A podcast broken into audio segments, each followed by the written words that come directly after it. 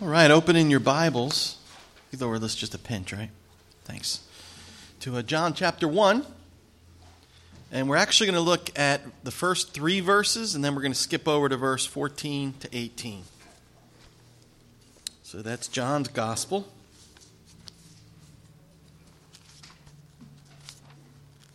Chapter 1. Do the first few verses, and then we'll skip down to 14. Give everybody a chance to get there. It's John chapter 1.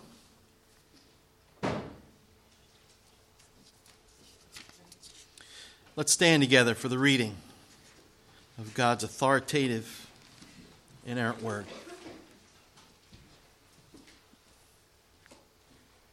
Hear the word of God to you this morning. In the beginning was the Word, and the Word was with God, and the Word was God. He was with God in the beginning. Through him all things were made. Without him nothing was made that has been made. In him was life, and that life was the light of men. The light shines in the darkness, but the darkness has not understood it. Let's go down to verse 14. The Word became flesh and made his dwelling among us. We have seen his glory, the glory of the one and only, who came from the Father, full of grace and truth. John testifies concerning him. He cries out, saying, This was he of whom I said, He who comes after me has surpassed me, because he was before me. From the fullness of his grace, we have all received one blessing after another. For the law was given through Moses, grace and truth came through Jesus Christ. No one has ever seen God, but God, the one and only, who is at the Father's side, has made him known. Thus ends the reading of God's holy, inerrant word. May bless it to our hearts and lives this morning. You may be seated my brothers and sisters in Christ. Matthew and Luke start their Gospels off with genealogies, the human genealogy of Jesus, going way back. And then they give us details surrounding the birth of Jesus. That's Matthew and, and Luke. Mark starts his gospel off right from, from the beginning of Jesus' ministry as an adult. So he skips right to it goes right to Jesus' ministry because he's speaking to Romans, and his whole gospel is very brisk. Boom, boom, boom, boom, a lot of actions. But then we come to the Gospel of John. And John is truly the theologian par excellence when it comes to the four Gospels writers. And he goes even further back. He goes, as it were, behind the veil into eternity past, where only God is. Way at the beginning. You know, it's that mind boggling. John is going to hit us with like some mind boggling truth in the, in the space of a few verses. He's going to say things that are going to literally blow our minds. You know, his children will ask, but then where did God come from? John is going to tell us he always was. He's eternal. In the beginning was the Word, and the Word was with God. So we're going to get that glimpse behind the curtain. Now, I want to say something about this. We all know if we eat too much, we get fat. You with me? If we don't eat enough, we get too skinny and people worry about us. So that means we got to eat somewhere in the middle. We got to try to eat enough. And some people are kind of like with the food, they're like that spiritually. They study theology too much. All they want to do is talk about it, think about it 24 7, and they, they kind of are never in the real world. We want to say, hello. How about doing something about it? But then there are other people that don't have any patience at all, that don't ever want to look into the mysteries of our religion, as it were. And they need to sometimes step back and say, hey, you need to think about eternity. You need to know about the God in whom you say you worship, you serve, and you believe in. And so John is like, when he writes his gospel, he's like under a big shady tree. I remember hearing that when I was first saved. And he's pondering the things of eternity and the things of our eternal God. And so we get, as we worship Christ this Christmas season, we're going to take a look at behind the scenes, behind the veil, as it were, and we're going to see God, the Father and Son, the Word, who was with God and who was God. And then we're going to take a look at verse 14 because that very God, God the Son, who was with God the Father for all eternity, that God, okay, so that God is the same God who became one of us, who became flesh. so here's what we have to see here that's really interesting. We're going from the mind boggling truth of the Trinity, that God is three persons in one essence talk about to the next mystery that's just as equally hard to digest and, and, fathom for us who are finite creatures, and that is the infinite God became one of his creation, became a human being. That is what C.S. Lewis calls the grand miracle God become flesh. That's what we worship every Christmas season. That is what we come together to give glory for.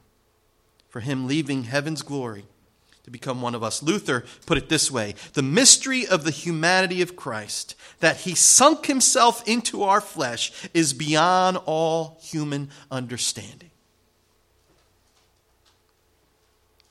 What we cannot understand with our minds, we embrace with our hearts. After all, I always love what Isaiah says To whom will you compare me? God says. There's no one. He's the infinite God. And so we're going to see this morning is simply this Jesus, the eternal, creative, life giving Word. Three things we're going to see. I, I, mean, this passage was so rich, I had to try to narrow it down. It was hard. But we're going, to, we're going to pick on only three things this morning. We're going to take a look at three things. He became flesh for us, He was witness to for us, and He revealed God to us.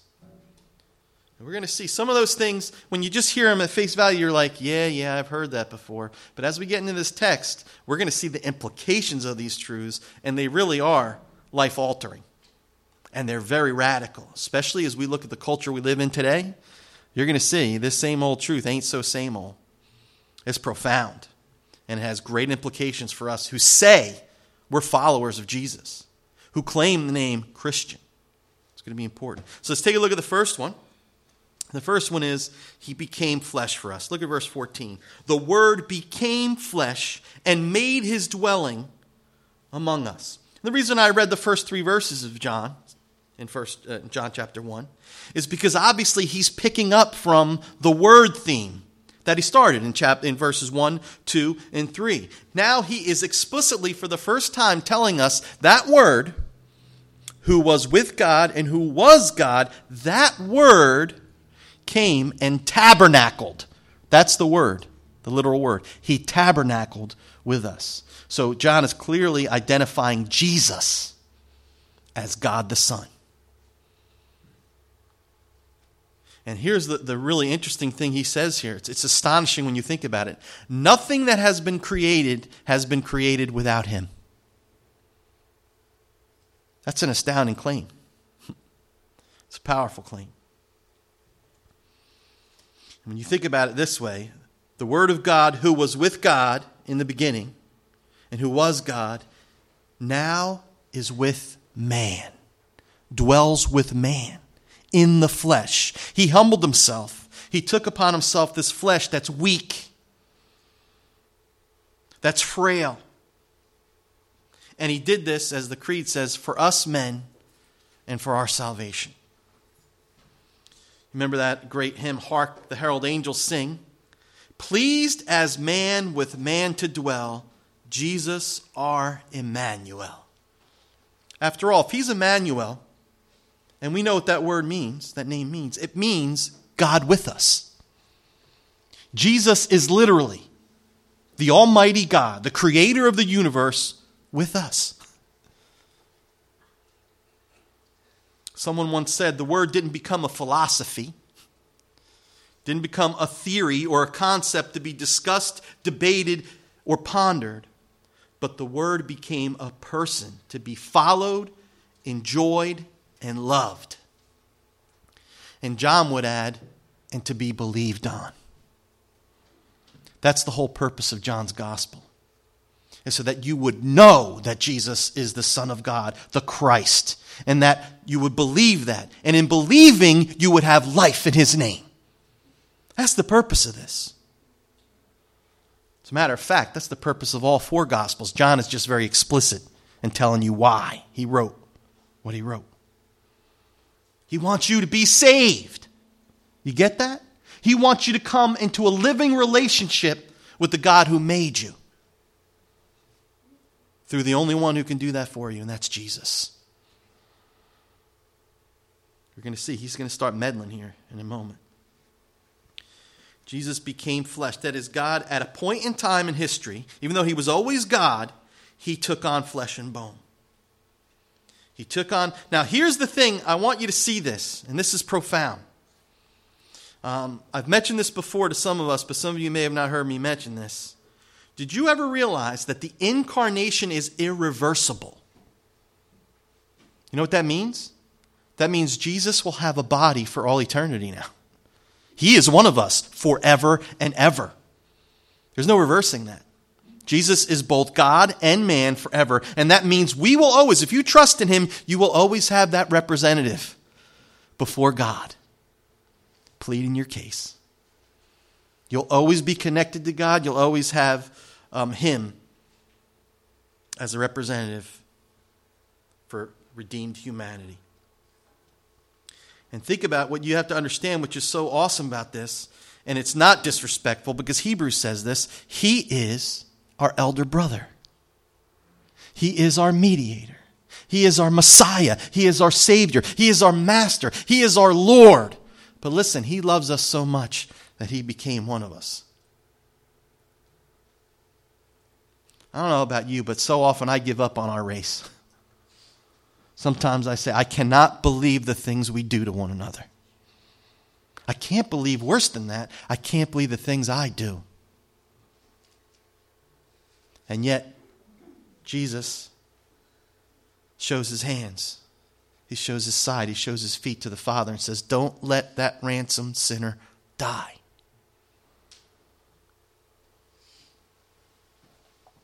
The Son of God became man so that we could become sons of God. Meditate on that one. The Son of God became man so that we could become sons of God. Every other religion is a way to try to climb up to God. Christianity is God's way of coming down to us and saving us.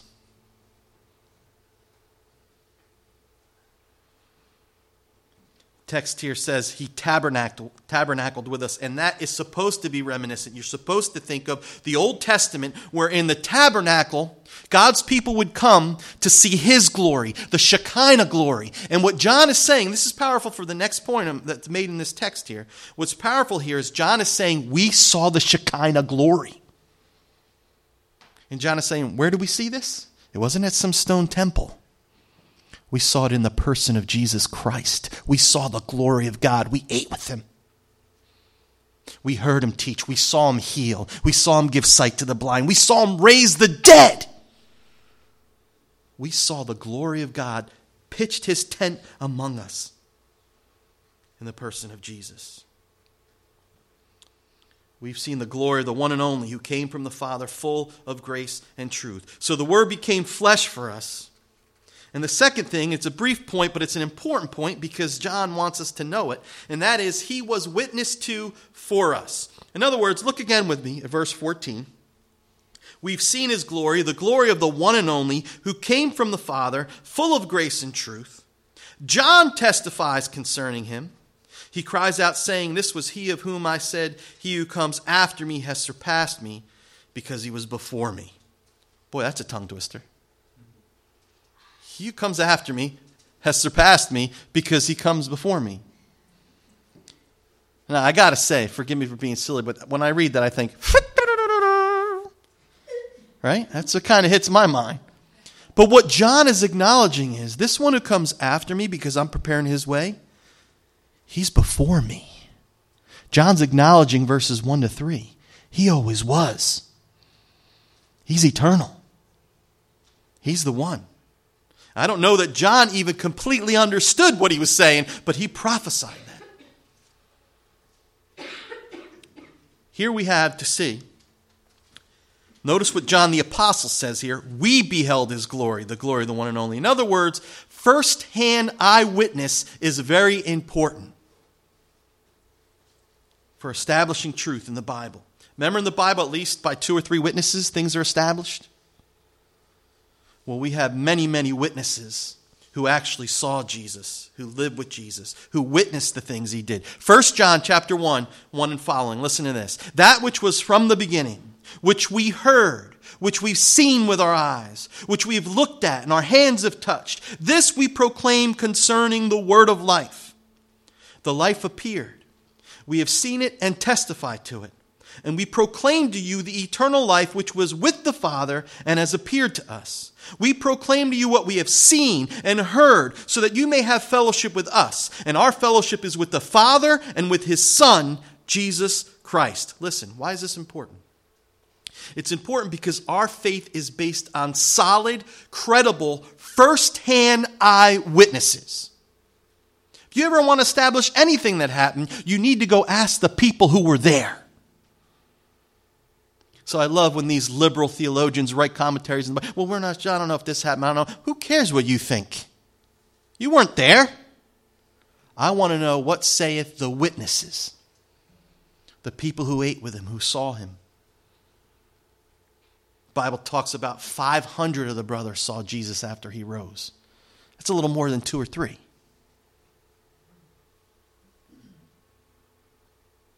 And it's interesting, I mentioned earlier about why John wrote his Gospels. Chapter 20, verse 31, he says, These things are written.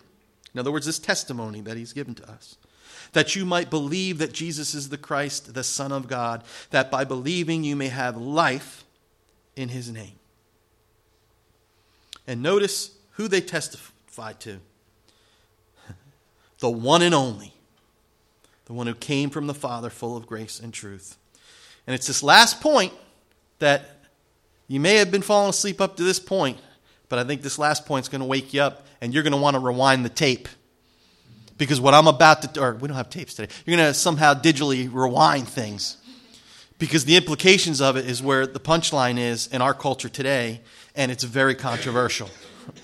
You wouldn't think it would be. It's thousands of years old, but it's very controversial. And the last thing is this He became flesh for us, He, wit- he was witness to for us.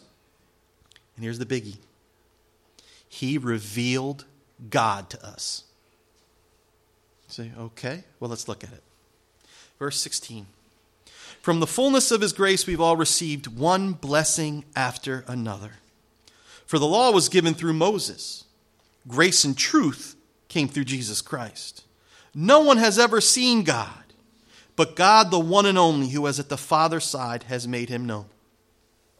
Now, listen, that's a super important point. Why is it important? Because the Old Covenant people, the Jews, would say, Whoa, whoa, whoa, what do you mean no one has ever seen God? We have Moses. And Moses is the biggie in the Old Testament, excuse me. Moses, after all, is God's prophet. Hasn't he revealed God to us? Why do we need more? Would be a big question.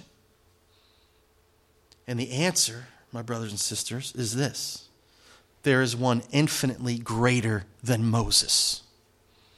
And Moses, through Moses came the law. That's a good thing. The law's holy. But here's the bad thing about it the law can only break down, the law cannot build up. The law can only wound, it cannot heal. The law can only shatter your self righteousness, but it cannot give you a righteousness that you need to stand before a holy God. The law can point out to you you are unable to please God perfectly. You fail daily. That's what the law says. Read the Ten Commandments and see how perfectly you obey them. My favorite saying, you guys should be able to have this memorized, and I hope you will use it when you witness. If you're going to try to get to know God and to be saved by God through the law, then you have to love the Lord your God with all your heart, soul, mind, and strength, and your neighbor as you love yourself every second of every minute of every hour of every day of every week of every month of every year for the rest of your life. Good luck with that. The law, as good as it was, coming through Moses, as holy and as great of a prophet he is, isn't enough. And that's why God had to send his son.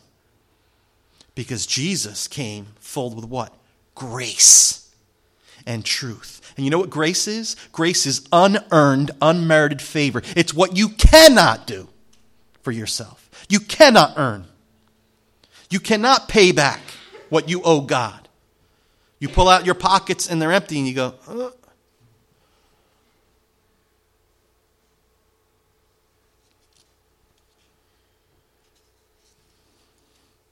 Notice Jesus is the source of, He's full of it, and He's the giver of it, and that is grace.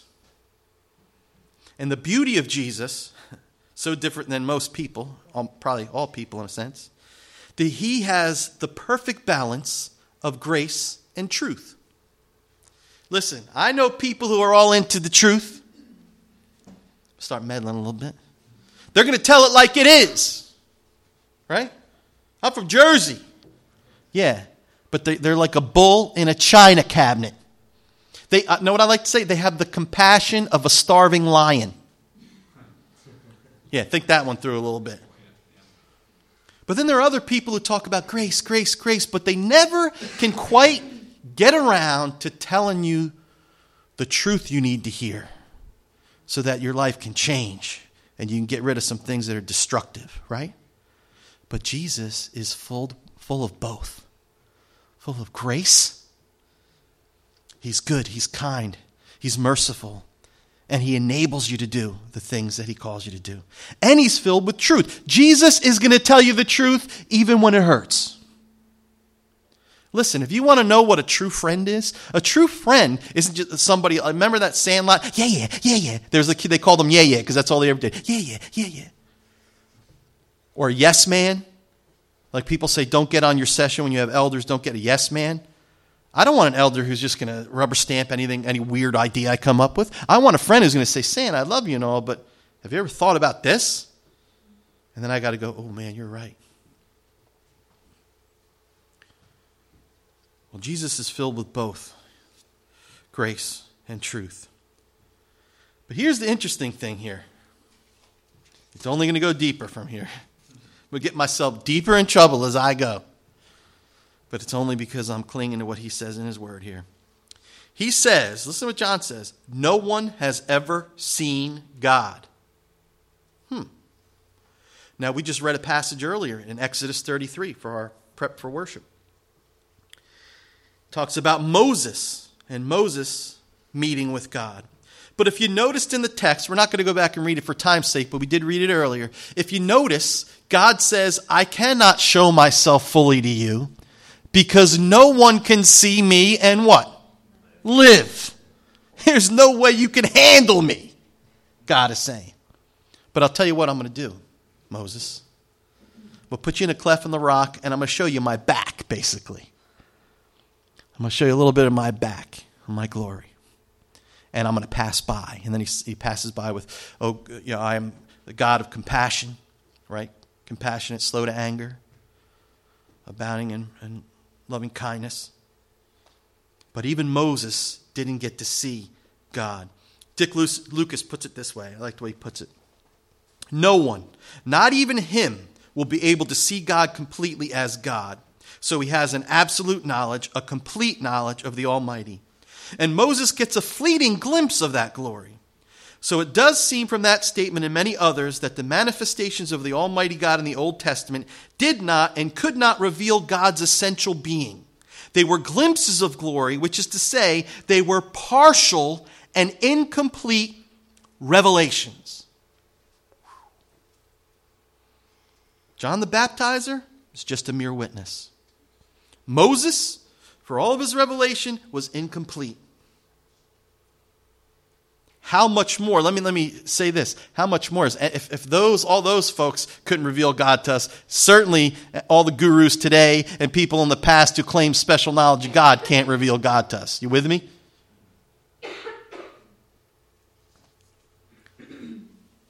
No, the one person who can reveal God perfectly to us is God come visit us in the flesh. Why? Because he's been there. because he's with the Father from all eternity. He says, Oh, you want to know about the Father? Look at me. Remember later, Philip said, Just show us the Father, and that'll be enough for us. And what does Jesus say to him? He says, Have I been with you this long? Like, what in the world? He says, Anyone who has seen me has seen who? the Father. Why? Because Jesus is the perfect representation of the Father. If you've seen him, he and the Father. And then he says, I and my Father are what?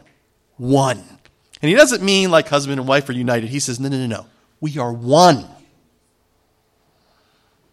And don't forget, later on, John's gospel come all those huge statements that Jesus makes, like this one I am the way, the truth, and the life. Some people, no, no one comes to the Father but by me. No one.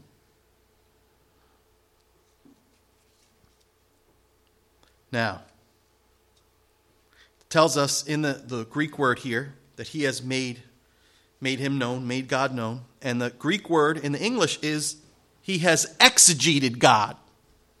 Now, for those of us who study in seminary, that means just as we talk about exegeting the scriptures, interpreting it, Jesus exegetes the Father. and he does so infallibly to us. Now, you may disagree with a preacher's interpretation, you may disagree with a commentator, but you may not disagree with God's Son.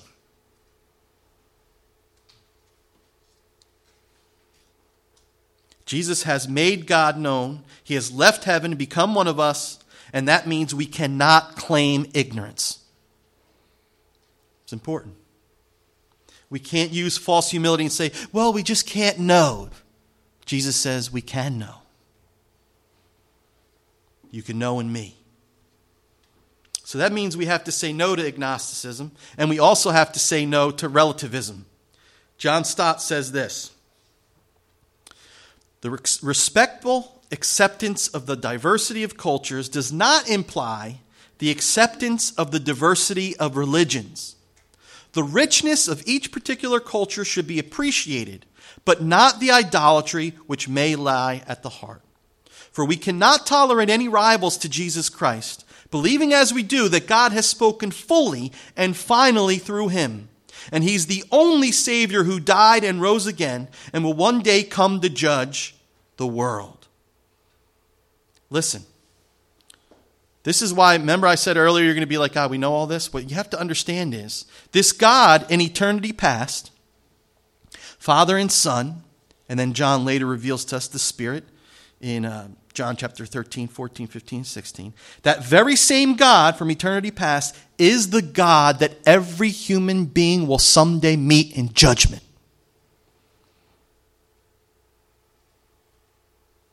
I knew I'd wake you up because there's implications to that. I'm thankful this um, past week, I believe it was, Dave was able to go. I wasn't able to go, I had another appointment. But Dave was able to go with a joint meeting of religious leaders here in Atlantic City Muslim, um, Jewish, Christian, and I think there were others represented too, right?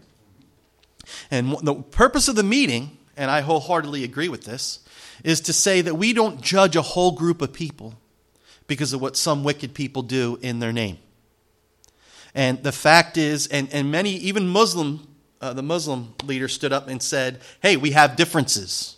We're not coming here to say that we all believe the same thing, but we should be treating one another as fellow human beings and not singling each other out, especially not for violence. That's wrong. Agree with that one million percent. And the Bible, as, as one of the Christian leaders there put it, and this is the way I would have put it too, the Bible agrees with that because we're all made in the image of God. We all have dignity. And we're all and Jesus says, love your neighbor as yourself. He even says, love your enemies. But here's the difference we do not agree that we all worship the same God. We don't. God came in the person of Jesus. And through Jesus now, your eternal destiny depends on what you will do with the one true God's one and only Son. Now a choice has to be made. Now you will repent and believe, or otherwise you will face Him. It won't be someone else and as, as because we do love our neighbors, because we are placed here in Atlantic City, is very important to us. We will lovingly serve folks from all creeds, races. But if we really love them, as we have opportunity, we will warn them. There is a judgment day, and the one who's going to be standing there will be the Lord Jesus Christ, Emmanuel, God with us, the one who took on flesh and bones. Listen, here's what's important to see. Anselm, he's an old church father. I think he was Middle Ages, maybe. But he said this Since no one except God can make satisfaction for our sins, and no one except man ought to make it, it is necessary for a God man to make it. I'm going to close with this. Listen. In other words, when mankind sinned against God, we brought upon ourselves a God shaped problem that we could not fix. You get that? Because this is why we couldn't fix it. The wages of sin is what? Death. So the only way to fix it, the only thing we could do is pay that penalty, which is not a good prospect. But on the other hand, so that means only God can save us. But here's the problem with that God didn't sin. Right? So the only thing possible, since a human has to be the one to pay for it, this is what God did in His love. And we tell all our neighbors, all our friends, this great gospel truth. God did what we could not do because we're sinful by becoming one of us and taking upon Himself the judgment that we deserve.